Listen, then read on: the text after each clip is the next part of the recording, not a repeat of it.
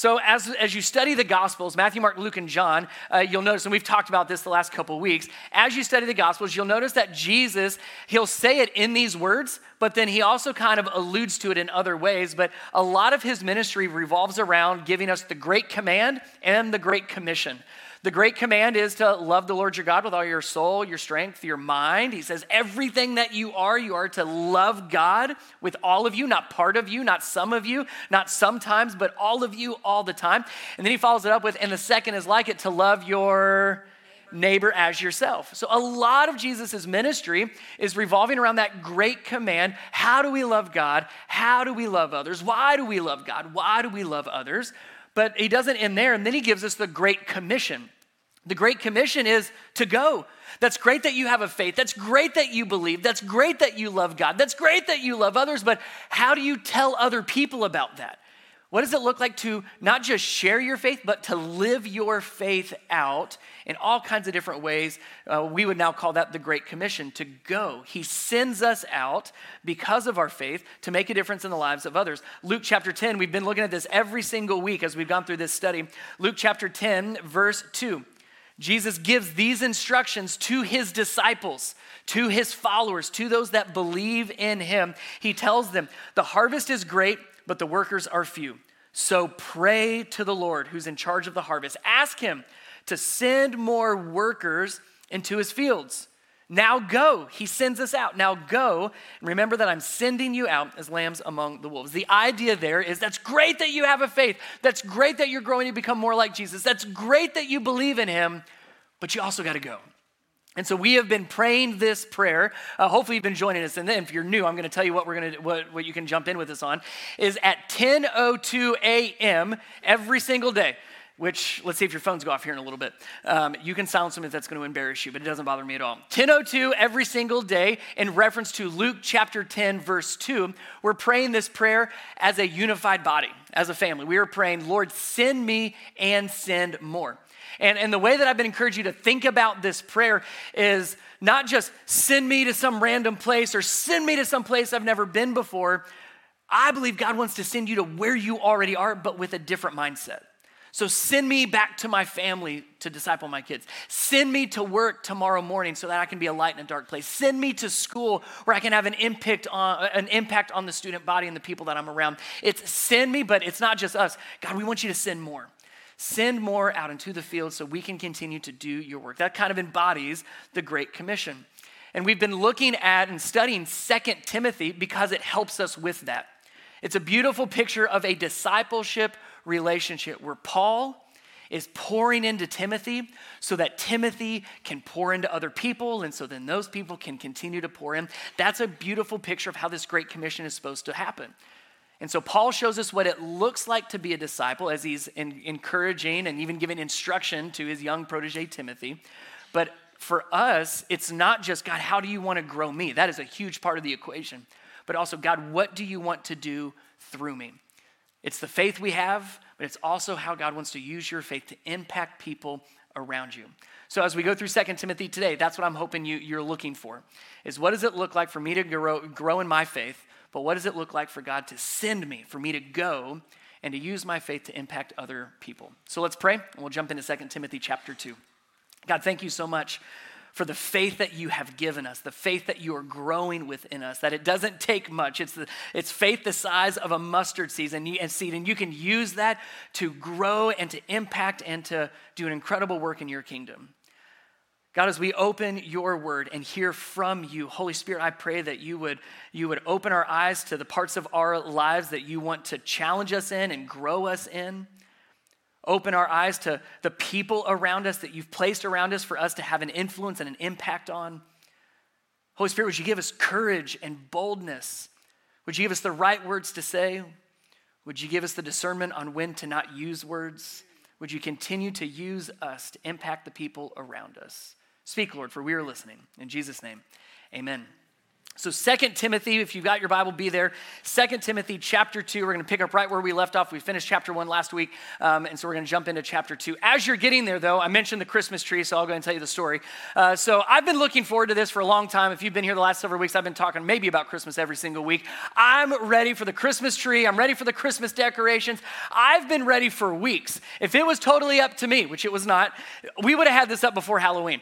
Uh, but I care about my marriage and my family, and so I listened to my wife and we waited uh, as long as we possibly could. I was like, no, I'm ready. I want this up now. And so I've been excited. In fact, yesterday I started getting everything out of the attic, started getting everything ready, and something dawned on me. It's funny, like we do this every single year. I get excited about all the Christmas decorations and the Christmas tree. I get excited every single year. For some reason, I forget just how much it takes. I forget how long it takes. Like we started yesterday morning. We got, we do, we have multiple trees in our house. I'm not ashamed of that at all. We have multiple Christmas trees. I at least got them up, but they don't have any ornaments on them yet. We got boxes and bins all over our house. That's what we're gonna do after church today. Because we didn't finish yesterday, I underestimated just how much it takes to get all of the Christmas stuff out, to get all of things put up, to get the old stuff back in bins and to store those in the garage and the attic and any other closet we can possibly find. I do this every year to myself. I get all excited and then I start going through the actual process of putting everything out.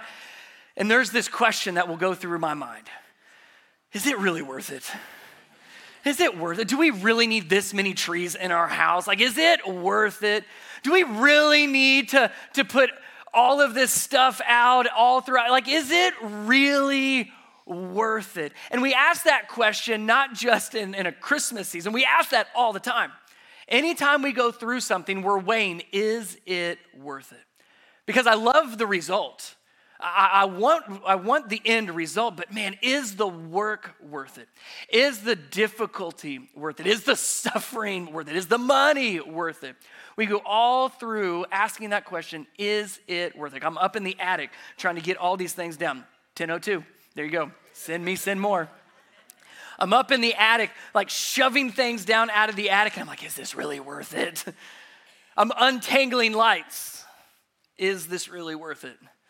My pre lit tree that I'm trying to get to light up. is this really worth it? Is it really worth it? In regards to our faith, make the transition with me. In regards to our faith, is it worth it? That's a question that Paul doesn't necessarily ask Timothy that question, but it's the theme of what Paul is getting to Timothy in this next section as we look at chapter 2. So just kind of have that in your mind. Is this worth it? We've talked a lot about suffering. We talked about that last week. Paul is very quick to let Timothy know you are going to suffer. It is going to get difficult. It's going to not always be easy. It's going to be hard work. So, Timothy, is it worth it to you? So let's pick up where we left off last week. Second Timothy chapter 2, verse 1. We're going to break up this into three different sections, talk about it, and hopefully this will help paint a picture of not just what a disciple of Jesus kind of looks like and sounds like and says, but also what a discipleship relationship begins to look like as we see between Paul and Timothy. Verse 1 out, chapter 2. Timothy, my dear son, be strong through the grace that God gives you in Christ Jesus. You have heard me teach things that have been confirmed by many reliable witnesses. Now teach these truths to other trustworthy people who will be able to pass them on to others. So here's a picture uh, let's paint a picture of what a disciple of Jesus looks like. A few things I want to make observations on here before we move on to the next part. First, we see this phrasing again Timothy, my dear son. We saw that at the very beginning of chapter one. We talked a lot about just that relationship between Paul and Timothy. Paul is not biologically Timothy's father, but he is acting as a spiritual mentor, a spiritual father. And we've talked about that a lot during this series as our spiritual family. That church is not just a gathering, it is a spiritual family. We don't just meet to show up. No, we meet to be around other people to do this within community. And so we see that relationship between Paul and Timothy, where here's Paul viewing Timothy not just as a friend, but no, within the family of God, Timothy, you're like a son to me. And that is what this is intended to be like. The body of Christ, the family of God, we are intended to be adopted into his family, brothers and sisters in Christ, where we get to be a spiritual father, a spiritual mother. We get to pour into other people. So I'm going to use this phrase a lot this morning. A disciple of Jesus says. I'm going to use that phrase a lot as Paul kind of paints this picture of what it looks like to be a disciple of Jesus, but also what it looks like to have a discipleship relationship. Hopefully, this will just help maybe you frame this up a little differently, maybe frame it up into a, a different way of viewing what it means to truly follow Jesus and to fully follow him. So, what we just talked about within Paul and Timothy's relationship, a disciple of Jesus would say, My faith is not just about me. It's not just about me. Following Jesus, being a disciple of Jesus, is not just, I believe in Jesus and I'm saved. I mean, that is a crucial part. You have to have that part. But it's not just about me. Again, Paul having that kind of a relationship with Timothy to say, My dear son, that shows us that Paul's faith is not just about what he believes, it's about pouring into the next generation, it's about investing into somebody. Paul didn't have this kind of relationship with everybody. He had it with a few. Timothy was one of those. So for us as Christians, as followers, as disciples, our faith is not just about ourselves, it's also about the family of God that He has placed us in. And then, again, this is a similar theme. We talked about this last week a little bit. I'll go quick on it. Paul tells Timothy, be strong through the grace that God gives you. He tells Timothy a lot. You're going to have to be strong. You're going to have to hang in there.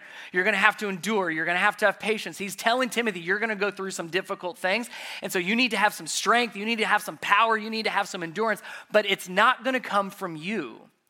He constantly, Paul constantly points back to God and the Holy Spirit. It's like you're going to have to have the strength of God in order to get through this. You're going to need the power of the Holy Spirit, like we talked last week, to hold on to the truth. And here he says you're going to have to be strong, but it's not by your own your will, it's not by your own ability, it's definitely not by your own strength. It's strength through the grace that God gives you in Christ Jesus. So yes, Timothy, you're going to have to be strong, but you're going to have to depend on God.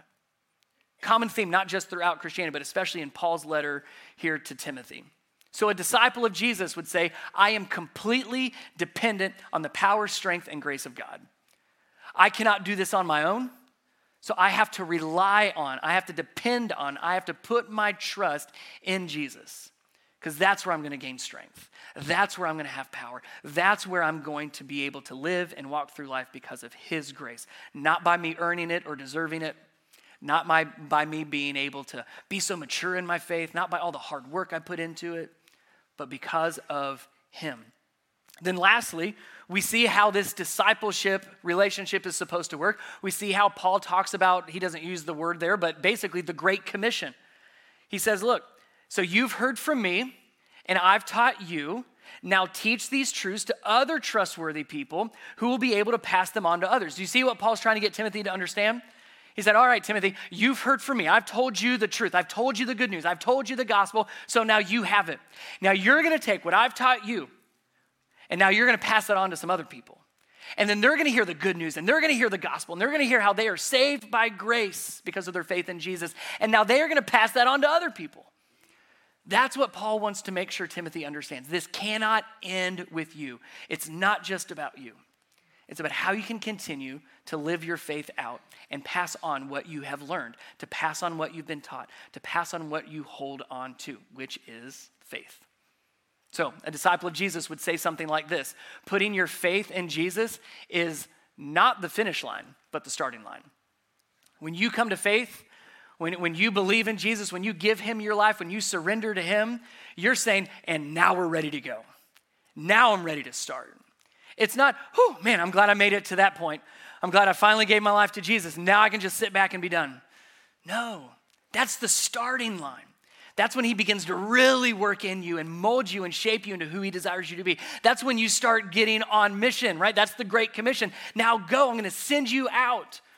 I'm going to send you to your workplace. I'm going to send you to your school. I'm going to send you in the community. I'm going to send you into your neighbor. I'm going to send you home. I'm going to send you to church. I'm going to send you to these places where now you can have an impact and you can make a difference. It's the starting line. It's most certainly not the finish line. Now, Paul's going to kind of turn. In verse 3, he's going to give some examples and some illustrations. We're going to hang out here for quite a while. Let me read it and we'll talk about it.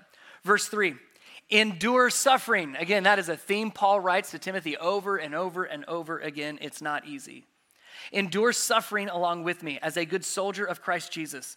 Soldiers don't get tied up in the affairs of civilian life, for then they cannot please the officer who enlisted them.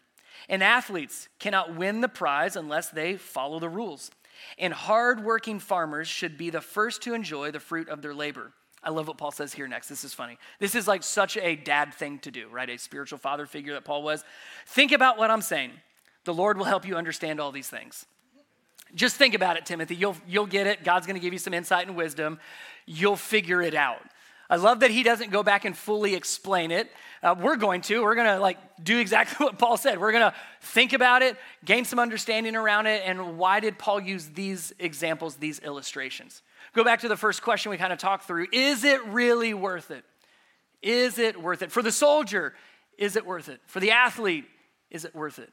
For the farmer, is it worth it? For each and every one of these examples that Paul gives Timothy, they've counted the cost.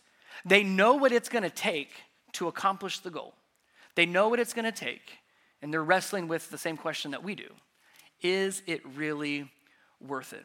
So each of these examples, although there's different roles between the soldier and the athlete and the farmer, they do have a lot in common. So, Paul's going to use what they have in common and what they have in, in, difference and help us apply this to our lives as a disciple and in our discipleship relationships. A couple things to know as we kind of talk through these. First, he uses the same structure, it's almost the same cadence where you have a role, you have a, a person or almost a profession, and then you have a specific behavior or like a unique quality or a trait that then leads to a specific result. So, you've got the person that does something specific that leads to a certain result, in this case, a reward. Each and every one of those results in a reward. So let's talk through those kind of in that order. If you want to have something that maybe sticks in your brain a little bit easier, think of them. They all start with R's to make it easy. That's what pastors are good at. We make things start with the same letter. So you have the role, you have the requirement, and you have the reward. What's the role? What does that role require? And based on that requirement, what reward does it lead to? So let's start with the soldier. There's the role, the role of the soldier. What is the requirement? Paul says that they don't pay attention to the affairs of civilian life, they don't worry about other things. They don't pay attention to what all the other civilians do. In other words, they are laser focused. They are focused on the mission. They have a priority of one. If, if what comes before them has nothing to do with accomplishing their mission, they push it to the side. They don't worry about what everybody else worries about. They don't think about what everybody else thinks about. They are single minded. They are loyal. They are committed. They have prioritized what is most important for them. A soldier on the battlefield is probably not worrying about what Netflix show they're going to binge tonight. They're not thinking about where they're going to go to lunch later. They're not worried about how many likes they got on Facebook.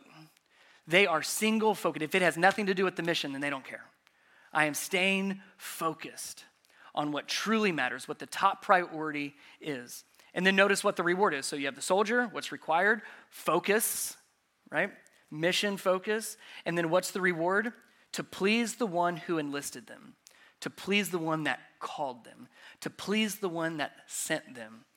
So, as a disciple, as a Christian, as a follower of Jesus, we stay focused so that we can please God and not get distracted. So, how does this paint a picture for what a disciple would say? Let's say it again. A disciple of Jesus says, I am mission focused and I refuse to get distracted. That's what Paul is helping Timothy understand. Man, if, if you are going to really live this life, and if you're going to live out the Great Command and the Great Commission, you've got to be mission focused. You have to prioritize, and you can't allow yourself to get distracted with all the other things. That doesn't mean all those things are evil, right? Not, not necessarily. But the good things can distract us from the great things, can't they?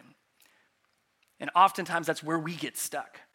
We get busy doing all the good things, and we miss out on what God has truly called us to. And the goal for us, the reward for us, the result we're looking for is to please the one who sent us. And then he talks about an athlete. So, role, requirement, reward. The role is the athlete. What's the requirement? To follow the rules. to follow the rules. Now, there's, there's a couple sets of rules we could talk about in regards to athletes. The first one is the most common, that's the one that probably came to your mind. If you are going to compete in a certain event or in a sporting game, there are rules that you have to follow. There are specific rules for you to compete in that game or in that tournament. But then there's also the rules of training. So when, when Paul wrote this in ancient times, obviously, I think, I mean, we could be wrong, a lot of commentaries would say the same thing, that Paul was writing with the ancient Olympics in mind.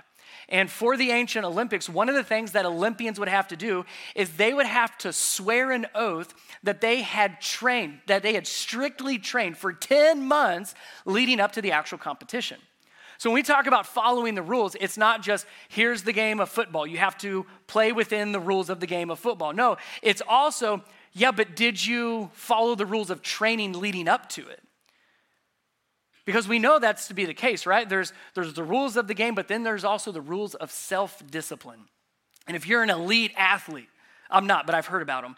If you're an elite athlete, then you have to follow some really strict rules. You have some really strict self self control and self discipline that you follow so that you can compete at that level.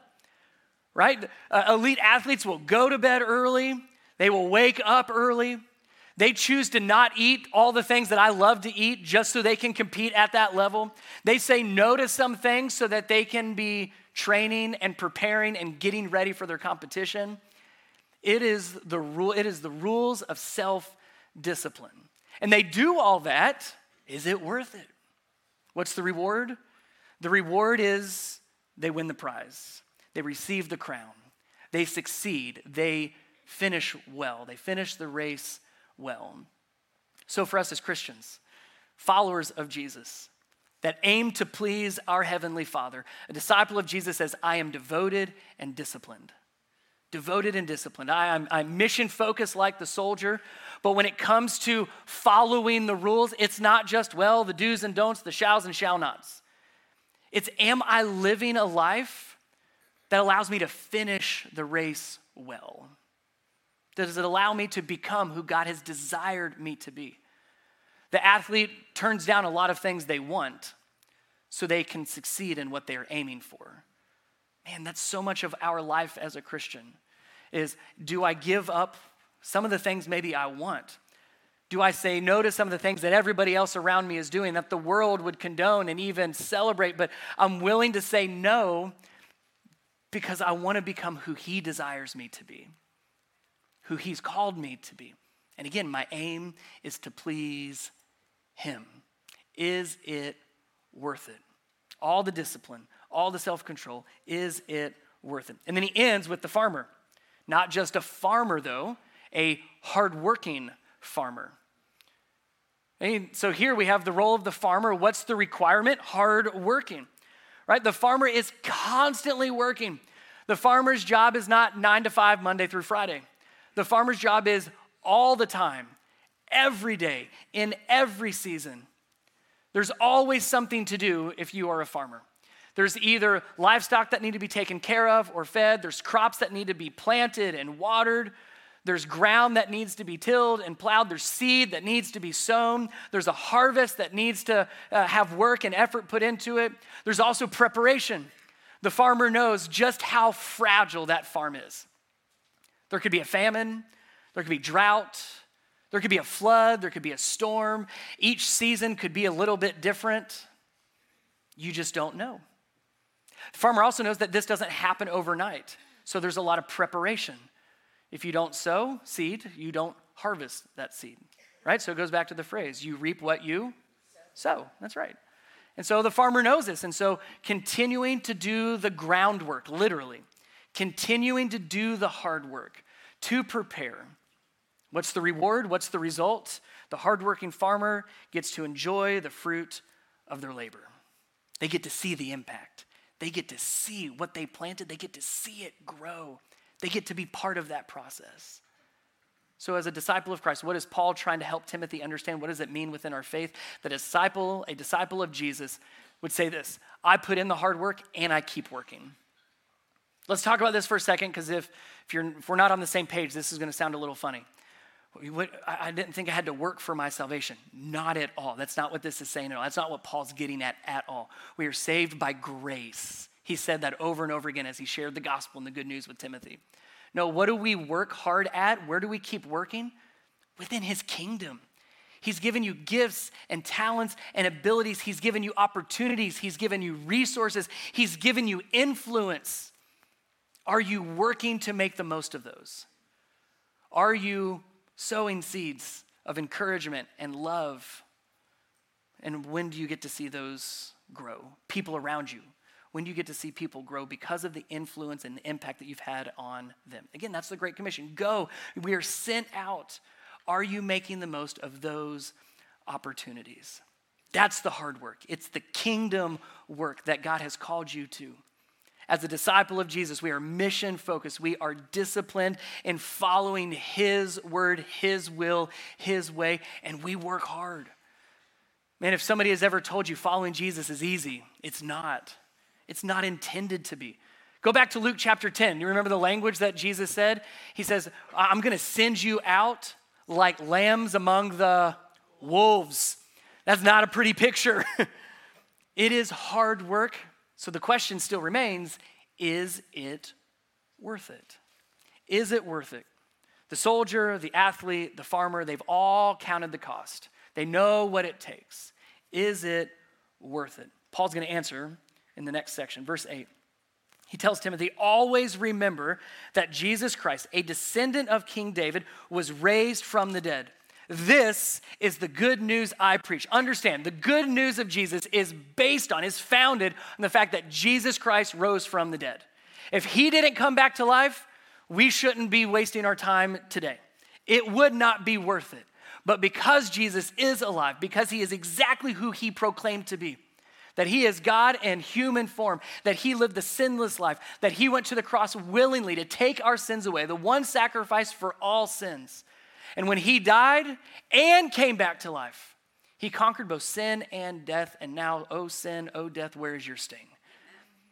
So he says, that's, that's what we're remembering. So as you're counting the cost, remember that Jesus died and he came back to life. That is the good news. Verse 9 says, And because I preach this good news, I am suffering and have been chained like a criminal. It's not easy, Timothy. It's not easy to follow Jesus. But the word of God cannot be chained. And here's how Paul would answer the question Is it worth it? Verse 10. So I am willing to endure anything if it will bring salvation and eternal glory in Christ Jesus to those God has chosen. Let, let me say that again. Like, he's answering the question. Here's what it takes. Just like a soldier counts the cost, just like an athlete counts the cost, just like a farmer counts the cost. Is this really worth it? Well, because of what Jesus did on the cross, because of the empty grave, is it really worth it? Because of all the suffering and all of the difficulties, all of the hard work, is it really worth it? Paul says, Yes. I am willing to endure anything. It is worth it if it'll bring salvation and eternal glory in Christ Jesus to someone else. It's worth it. Timothy, I want you to believe that it's worth it. It's hard work. It requires focus. It requires discipline. You're going to have to give up some things because you're choosing to follow Jesus. Your life is going to look different. You're going to go through suffering. You're going to go through the persecution. Is it worth it? Yes. If that means just one other person gets to know who Jesus is, then yes, it's worth it. If somebody else gets to hear the good news of Jesus and the grace that's found in him, then yes, it's worth it if someone experiences the freedom that comes from forgiveness, not because we earn it, not because we deserve it, but because God desires to give it to us, then yes, it's worth it. If someone who feels like an outcast, ignored and isolated, when they get to know who Jesus is and they get adopted into his family, and because of that adoption, now they have a bunch of brothers and sisters in Christ and they get to experience the family of God, yes, it's worth it. A disciple of Jesus says, Yes, it is worth it. No matter the difficulties, no matter the struggles, yes, it's worth it. even when we don't fully understand and there's a lot of unknowns and uncertainties, yes, it is worth it. There's all kinds of moments in our lives where we will ask that question. We get nervous, we won't say it out loud. You can say it out loud. Man, I don't know if this is worth it right now. I don't know if this is worth it anymore. It's getting really hard, and I don't know if it's worth it. Man, I want you to go back to what Paul says to Timothy. Yes, it's worth it. Because of what Jesus did on the cross and because of the empty grave, it's worth it. Just like the soldier would say, Yes, it's worth it because I'm aiming to please the one who sent me. Yes, it's worth it. Just like the athlete that gives up a lot and lives a completely different life than anybody else. Yes, it's worth it because they want to finish well. Just like the farmer, there's a lot of hard work, not a lot of vacation days for a farmer. But yes, it's worth it because we get to see what God will do in us, but also through us. I pray you would say, yes, it's worth it.